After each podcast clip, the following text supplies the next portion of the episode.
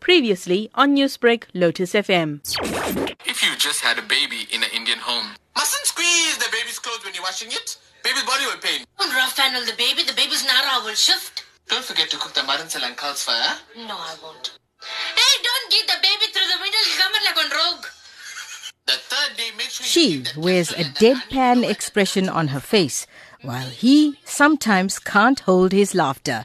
Together, they are creating a buzz on social media with their TikTok videos that direct attention to the humorous local Indian stereotypes so evident from elders in their families. Chatsworth friends Shanice Janine Subbiah and Jardel Sai Govender, both 24 years old, seem to have the right formula. Subbiah is a nursing student, while Govender is an educator at PR Patha Secondary at Merebank. What really did inspire the videos was we were helping someone to pack the dishes and a few pots fell and then they replied back to us with oh my god we're going to get visitors now. That's how the old videos and you know everything just started off like that. Jaden, your response to that? We just found Indianism and the Indian colloquial terms to be so hilarious, but not in a, a demeaning manner. We actually found it so fascinating. We were just so fascinated that we come from like this newer kind of a generation, and these are the superstitions, are part of our culture.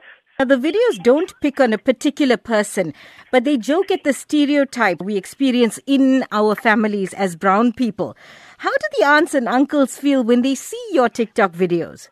What brings the older and the newer generation together is the culture and the tradition of our Indian forefathers. It uh, defines who we are, and after seeing how the aunts and uncles have circulated our videos through so much of social media, we have come to realize that they actually relate to the humor just in just in the same way like us. we actually get messages from them stating that, you know, we've brought back so many memories to them, which is something special as our Indian people.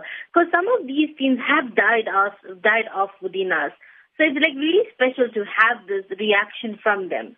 What advice Yeah. do you have for people who want to make funny videos, yet in a non discriminatory way? Be true to who you are, okay? Don't approach your comedy as derogative or like to insult our Indian community. Yes, it is. It's, it's special the way our Indians are, and we have our own language.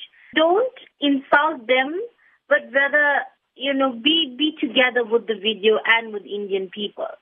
just love our tradition, love our culture. That's who we are. If you if you've watched our videos, like recently there was a baby one, people were really stunned that people our age actually knew these sort of traditions. Be true to who you are. Love yourself and.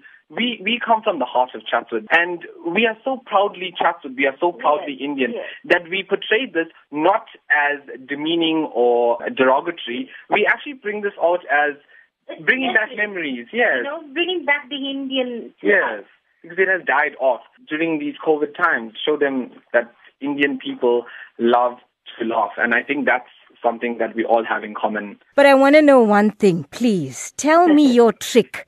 How do you manage to maintain that deadpan face and not crack up yourselves? you don't even want to know how many takes we have until we we we do it continuously until we can't laugh at it anymore, and then I think that's how it actually comes out perfect. Yes, um, honestly, if you if you are be, uh, behind the scenes and you watch us doing these videos, because we obviously write them down and collate all of our ideas together. If you see how many takes we have, by the 50th take, and I'm not exaggerating, by the 50th take, it just does not become funny to us. It's, it's just so natural.